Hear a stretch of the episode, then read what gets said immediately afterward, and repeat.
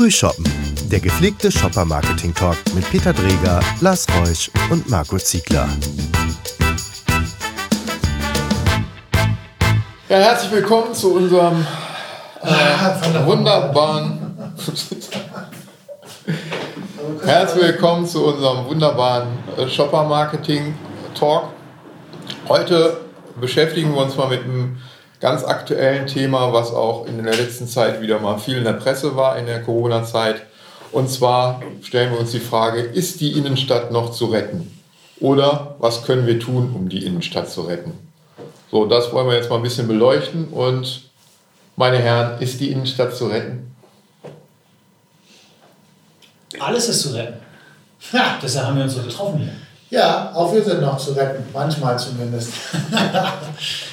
Ja, natürlich ist die Innenstadt zu retten. Auf jeden Fall. Definitiv. Muss auch zu retten sein. Ähm Was muss denn gemacht werden? Das ist ja die Frage, die man sich stellen muss, weil es beschäftigen sich ja viele äh, Menschen mit dem Thema. Die können ja nicht alle blöd sein und trotzdem sehen wir Innenstädte veröden. Wir sehen ähm, gerade in kleinen Städten ähm, immer mehr Leerstände. Was kann man tun? Ich glaube, wir müssen erstmal per se unterscheiden zwischen äh, großer Innenstadt mittlerer Innenstadt, kleiner Innenstadt, wobei ich mittlere und, und, und kleine eher gemeinsam so sehe.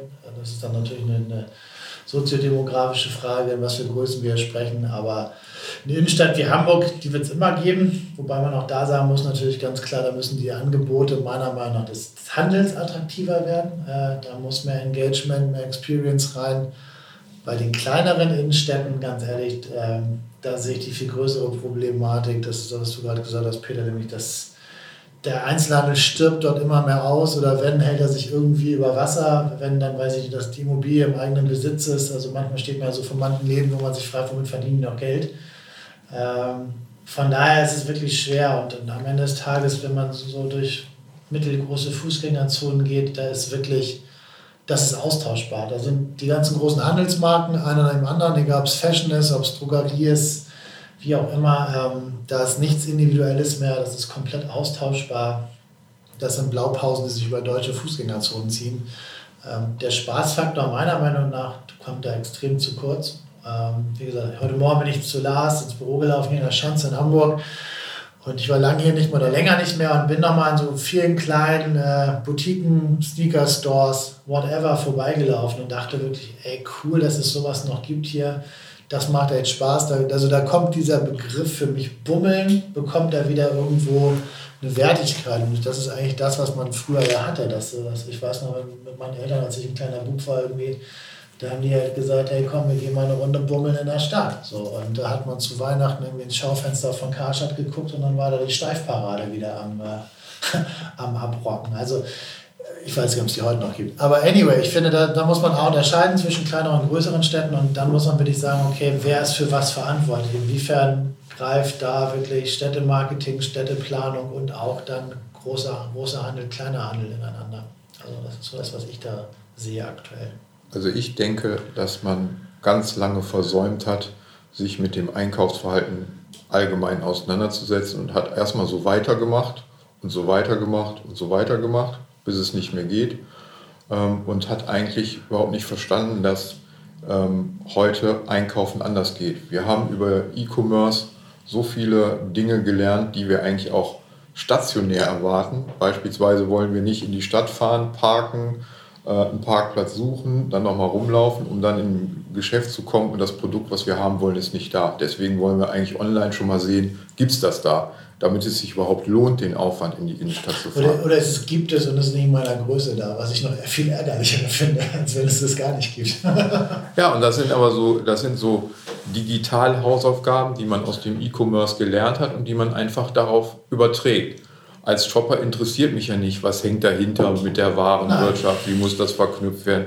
Das ist mir Piepenhaken. Ich habe zu Hause gelernt, wenn ich das nachgucke und bestelle, weiß ich, das ist äh, übermorgen da. Ja und äh, Punkt. Wenn warum ich in die Stadt fahre, genau. warum soll ich dann das auf mich nehmen, wenn ich da enttäuscht werde? Es sei denn, ich weiß, wow, da gibt es immer so ein tolles Erlebnis, da kann ich mit allen Sinnen genießen, dann kann das ja auch nochmal ein Grund sein, hinzugehen. Aber das ist ja, das ist ja ein, einer der Vorteile, den der stationäre Handel hat. Ich kann die Sachen sofort haben. außer sie sind nicht da. Und deshalb, ich glaube, das sind so grundlegende Hausaufgaben. Da ist aber ja der Anspruch aus dem E-Commerce gekommen.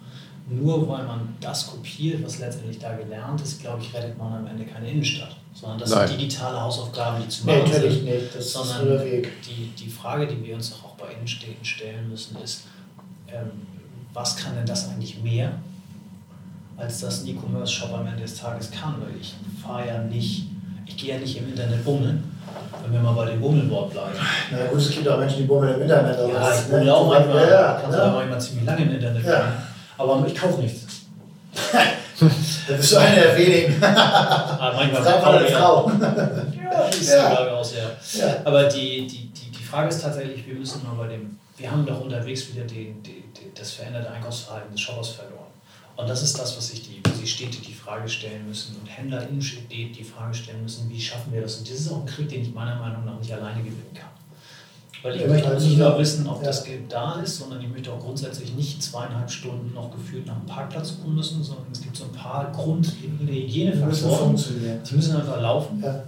Und, ähm, und dann bin ich erstmal da und dann muss es vor Ort attraktiv sein. Genau. Ich glaube, die gerade kleine Städte stehen natürlich auch in einem echt fiesen, fiesen Wettbewerb, ähm, weil ich brauche so ein paar Ankerkategorien, die einfach da sein müssen. Und wenn die nicht da sind, wie zum Beispiel Fashion, dann ähm, gibt es wenig Gründe, da wieder reinzufahren. Reinzufahren. Ich glaube, Fashion ist ein Thema, wenn ich die Studien richtig ähm, gelesen habe. Ich glaube, das ganze Thema Technik, Unterhaltungselektronik ist ein Thema und ich glaube, irgendwie Sport und Freizeit war irgendwie der dritte Treiber. Und das sind natürlich Kategorien, wo ich sage, da macht es auch mal Sinn, regelmäßig, unregelmäßig mal hinzugucken. Wenn ich wegen, einem, wegen einer Klamotte in der Stadt bin, kann man dann auch noch weiter flanieren. Wenn es dann aber zum Weiterflanieren nichts gibt, stelle ich mir die Frage, warum ich die Zeit investieren soll. Ich finde, ja, es muss, also wieder, ich finde vollkommen richtig, das Angebot muss da sein und, und wenn du weißt, das Angebot ist da, dann kann auch Einkaufen wieder Spaß machen. Dann kann auch dieser, ich shoppe irgendwie bei Zalando mich einmal komplett durchs Sortiment, plus dann noch, ich gehe auf meinen liebsten äh, Sneakers Online-Store, gucke, dass ich mir meine Schuhe da hole, dann bin ich versorgt. Also dieses praktische Einkaufen kann man sagen, ja, so sind, äh, sind Männer von einem bestimmten Alterskorridor gepolt, mag sein. Ähm, aber es macht ja, es kann ja auch Spaß machen. Also wenn ich überlege, äh, ich, als es noch nicht das gute alte Internet gab, ich meine, da ist man früher dann mal gesagt, okay, jetzt ziehen wir mal einen Samstag durch die Stadt und gehen mal richtig shoppen und bummeln. Und dann haben wir es aber auch so kombiniert, dass wir dann, und das war ja auch, ist aus den Studien ja auch herauszulesen, was Peter gerade nochmal eingangs im Vorgespräch gesagt hat, dass zum Beispiel auch Gastronomie ein ganz wichtiger äh, äh, Punkt ist, zu sagen, ich kann dann zwischendurch mal verweilen. Und ich weiß noch, ich weiß auch noch, auch da wieder Kindheitserinnerung, Jugenderinnerung, Innenstadt, ABC-Viertel äh, in, in Hamburg irgendwie. Ähm, da gab es in der Mitte hinten ein Möwenpick-Restaurant. Da bist du vorne schon reingekommen. Da konntest du die Waffeln schon einmal durch diesen ganzen, durch dieses ganze Einkaufszentrum, diese Passage riechen. Weißt du noch wie heute? Und das war das absolute Highlight also an so einem Samstag, irgendwie in der Vorweihnachtszeit, irgendwie äh, für mich als Kind damals dann da irgendwie noch zu hocken. Und ich würde heute noch hingehen, weil das natürlich, abgesehen von der guten Erinnerung, aber weil es auch damals, für die Zeit damals, eine echte Experience, eine Gastro-Experience war. Also nicht nur für mich, sondern auch für meine Eltern. So, das war was Besonderes. Und ich meine, guck da mal heute, was ist denn, wo du sagen würdest, man hat jetzt in Hamburg, hat man hier und da ein tolles Restaurant, wo man sagt, okay, das will ich damit noch verbinden irgendwie. Aber wo du sagen würdest, hey, das Angebot, dann kannst du sagen, Hamburg ist ein tolles Angebot, definitiv, hochattraktiv auch, aber geh doch mal in eine mittelgroße Stadt und dann gibt es dann noch, da gibt es die Eisdiele Venezia, wenn es dann gut läuft, aber selbst da weißt du noch nicht, ob das Eis schmeckt. Also wo fängt das an und wo hört es auf? Und dann, glaube ich, ist ja noch dieser Punkt, der dritte und dritte und letzte Punkt war ja auch Freizeitangebot, glaube ich. Ne? Kultur und Kultur und Freizeit. Was funktioniert da? Also was, na klar, ich, ist natürlich auch schwierig für eine kleinere Stadt zu sagen, was kann ich hier alles stemmen, aber ich glaube, da brauchst du auch wieder den Schulterschluss nicht nur mit dem Einzelhandel, sondern auch mit den Handelsketten. Ich finde, gerade die Großen haben auch eine Verpflichtung, wenn sie halt überall sind und präsent sind und da halt auch irgendwo einen hohen Anspruch haben an, ihre sag ich mal, Marktposition, dass sie dann dementsprechend aber auch irgendwie ein Payback in die Gesellschaft und in die Stadt zurückgeben. So. Naja, zumindest glaube ich, ist es, für die, ist, ist es wichtig, dass die Stadt eine treibende Rolle dabei übernimmt. Ja, Absolut. Die, ansonsten bin ich ja nur ein Moderator zwischen den Immobilieneigentümern und den Handelsketten. Mhm. Und das Ganze Steuern nicht abziehen. Spielt sich, auf der, spielt sich ja dann letztendlich auf der Ebene von wer legt wie viel Geld für das Ladengeschäft ja. auf den Tisch. Und das ist im Zweifel dann immer noch der 1-Euro-Shop, weil er sich scheinbar ja dann doch dreht in der mittelgroßen Stadt. Ja, aber fünf 1-Euro-Shops, dann ist es dann irgendwie auch endlich. Und ich dann Teddy neben Kick, neben Taco, neben Woolworth, nichts gegen diese ganzen Marken, Hut ab, was die für ein Business machen, aber das trägt nicht dazu, dabei, dazu bei, dass, dass, dass eine Innenstadt attraktiver wird und dass sie irgendwie äh, eine, heterogenere irgendwie Angebotspalette hat. Und das ist doch, worum es geht. Also, dass die Leute irgendwie sagen, okay, ich gehe wieder gerne in die Stadt und ich habe dort, hab dort ein tolles Angebot, ich kann, kann dort in dem Angebot irgendwo was für mich persönlich erleben. Ich kann mich dann aber auch, wenn ich genug erlebt habe, in Anführungsstrichen im Shopper mich irgendwo hinsetzen, mal einen Ruhekaffee trinken und gegebenenfalls gibt es sogar noch einen geilen Spielplatz. Also ich kenne die wenigsten Städte, kleineren Städte, auch größere Städte, wo du sagst, ich habe innerstädtisch ein paar geile Spielplätze. So. Ich meine, mit kleinen Kindern ist, guckt man natürlich nochmal anders drauf, aber auch da, wenn du sagst, die Muttis in Anführungsstrichen oder auch Fattis sind in der Innenstadt unterwegs irgendwie mit den Lütten und äh, ja, dann willst du mal einen Augenblick Pause machen. Wo willst du denn dann hin mit denen, wenn du da nicht irgendwie eine Möglichkeit hast, mal auf die Kids zu beschäftigen? Weil also irgendwann macht auch mit Kleinkindern oder mit kleineren Kindern Shoppen keinen Spaß mehr. Also ich denke, das hat was mit Aufenthaltsqualität auf ja. der einen Seite zu tun und auf der anderen Seite das, was du eben gesagt hast, Lars, ist, wer ist verantwortlich dafür, dass die Innenstadt weiterlebt? Das sind nicht nur die Händler, sondern das sind die Händler gemeinsam, die Händler gemeinsam mit der Stadt und wahrscheinlich mit den Gastronomen zusammen. Weil wenn das alles zusammen funktioniert, wird, wird das Angebot gelegt werden können. Und es gibt ja auch Randdinge, die dafür sorgen können, dass ich eher in die Innenstadt fahre oder nicht. Beispielsweise, wie gut ist die ähm, Parkplatzsituation? Wie teuer ist der Parkplatz? Das ist für viele Shopper abstoßend, wenn die dann für 15 Minuten 5 Euro bezahlen müssen Absolut. oder sowas. So, wenn ich jetzt sage, okay, wenn du in, in die Stadt kommst und hier einkaufst, dann hast du auch frei parken. Das kann man ja auch irgendwie so organisieren. Das sind so Gedanken, man muss sich eben über das Gesamtzusammenspiel, das, der, ich nenne es mal Erlebnisraum Innenstadt, und da gehören eben ganz viele Faktoren zu, die dafür sorgen, dass ich mich wohlfühle und dann auch gegebenenfalls wiederkomme. Und das hat Attraktivität des Angebotes, sowohl im Einzelhandel als auch die Art und Weise, wie Waren dargeboten werden. Ich glaube, die, die Geschäftsräume, die werden ja noch zum großen Teil genauso wie vor 30, 40 Jahren genutzt. Und dabei ist es klar, das Warenangebot muss da sein, ich muss Waren mitnehmen können, aber die Fläche, die ich für Warenversorgung rein zur Verfügung stelle, die muss vielleicht zurückgehen und ein bisschen schlauer organisiert werden und dafür muss der Platz, wo ich etwas ausprobieren kann, wenn ich jetzt an Elektro denke, wovon du eben gesprochen hast, ja, wenn ich an Spielwaren denke, dann, dann muss da der Platz sein, dass ich eben Produkte ausprobieren kann und die auch wirklich mit allen Sinnen erleben kann und dann sagen kann, ja wow, das will ich jetzt sofort mit nach Hause nehmen. Dann hat ja der Besuch der Stadt sich auch gelohnt, weil ansonsten bleibe ich schön zu Hause, äh, trinke mir meinen Kaffee, werde nicht draußen vor der Tür nass und bestell mal eben. Ja. So dieses, dieses, diese Mehrwert, der muss gegeben sein beim Einkaufen in der Innenstadt, damit ich auch den Mehraufwand bereit bin, ähm, auf mich zu nehmen. Weil es ist ja mehr Aufwand, wenn ich in die Stadt gehe, als wenn ich das von zu Hause mal eben mache. Und dann kriege ich morgen das Päckchen gebracht. Wobei ich dann natürlich hoffentlich zu Hause bin.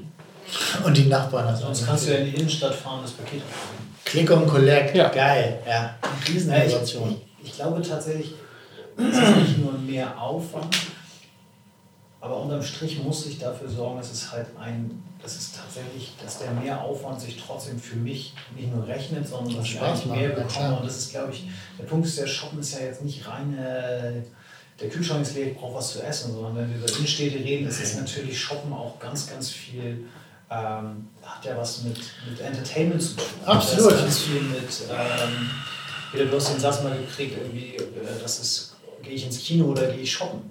Mhm. So, ich glaube, dass das, das in die richtige Richtung eigentlich führt, zu sagen, was, es muss, mir, es muss mir Spaß machen, dass das Sortiment ist für mich die Grundlage dessen. Wenn da was fehlt, fehlt mir der Hauptgrund, dorthin zu fahren. Ja. Ähm, aber das, was da oben drauf kommt, ist das, was es letztendlich attraktiv macht. Das ist tatsächlich, dass aus einem, aus einem Versorgungseinkauf letztendlich auch ein bisschen bummeln wird. So, die meisten Leute, die in die Innenstadt fahren, gehen irgendwie in ein oder zwei Geschäfte und da ist ja definitiv Potenzial von oben. Das heißt, nach oben. Wir, wir stellen ja die Frage auf der einen Seite, wie steigern wir die Frequenz? Das ist ja auch eine Frage, mit der wir uns häufiger beschäftigen. Und auf der anderen Seite, wie schaffen wir es, dass wir die, ähm, dass wir neben der Frequenz auch tatsächlich die, die, die, die Aufenthaltsdauer in den Städten erhöhen? Dass ich tatsächlich nicht nur einen Shop mache, sondern zwei oder vielleicht drei oder auch noch den vierten reingucke. Und das ist ja was, was allen Händlern zu, zugutekommt. Dieser Spontankaufanteil, der ja dabei entsteht, ist ja das, was es eigentlich für den Händler attraktiv macht. Weil wenn es um eine reine Versorgung ging, ich brauche ein paar neue Turnschuhe, dann ist das Internet erstmal auch per se die erste Wahl.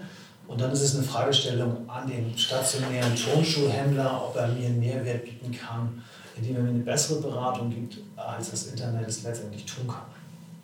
Ja, genau, indem er dir überhaupt eine Beratung ja, gibt. Da also fängst du schon mal an. Ich finde, genau, das eine ist, ich finde, das eine ist Service, worüber du dann wieder Mehrwerte liefern kannst und, und sagen kannst, okay, das ist ein anderer Nutzen als im Internet, wo auch da spannend ist, wieder in Zukunft auch da Serviceangebote kommen.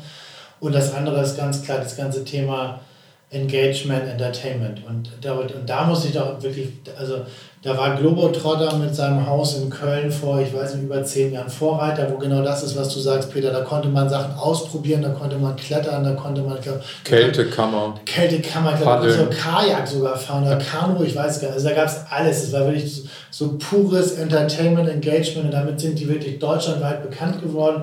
Gut, das haben sie nicht in jedem Haus gemacht, aber hier und da, auch in Hamburg, konntest du Sachen anders testen. Also das ist doch geil. Und da bin ich dann auch bereit zu sagen, okay, dann nehme ich vielleicht auch den, den Weg auf, auf mich und weil ich weiß, da bekomme ich was geboten. Ich bekomme einen super Service von einem Fachpersonal, weil das ist ja auch nicht ganz günstig, wenn ich mir das anschaue. Ich kann das auch testen. Also das hat ja eine ganz andere Voraussetzung. Das ist ja nicht, da fährst du ja nicht als Schnäppchenjäger hin. So. Ich habe neulich was gelesen, das gibt es auch schon länger in Osnabrück, äh, dieses ja, eine Modekaufhaus, L&T verdammt, ey, die haben sich im Keller eine Surfwelle gebaut. Da kannst du surfen lernen, Wellenreiten lernen mit einer Welle. Die Leute stehen da. Das ist also mal klar für Osnabrück, ist, und das ist genau so eine Stadt, über die wir reden, ne? mittelgroß.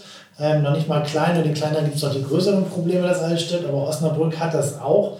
Und was für ein Magnat, also ein Magnet für die, dass du sagst, also das, das macht national die, die runde PR-Technik super für die, aber was für eine Vorreiterrolle das ein Modehaus in Osnabrück sagt, ey, wir müssen was tun. Das ist genau, das ist ein perfektes Beispiel dafür, wie du Leute wieder in, in ein Modehaus, was die sicherlich auch nicht einfach haben, selbst wenn sie die eins am Platz sind, weil es gibt halt die anderen großen Filialisten, wie ich weiß nicht, Karstadt wird da sein, ganz normal, eine C&A wird ist in Osnabrück, also die gibt es ja auch alle. Und, und das ist ein Beispiel dafür. Ne? Und dann setzt da, finde ich, auch die intelligente Vernetzung ähm, zu den digitalen Medien ein. Also das eine ist, ich muss vorher, wenn ich jetzt bei deinem Beispiel mit den Sneakern bleibe, wenn ich mir die jetzt angucken äh, will, bei LMT oder bei Globetrotter oder wo auch immer, dann will ich vorher wissen, dass die da sind.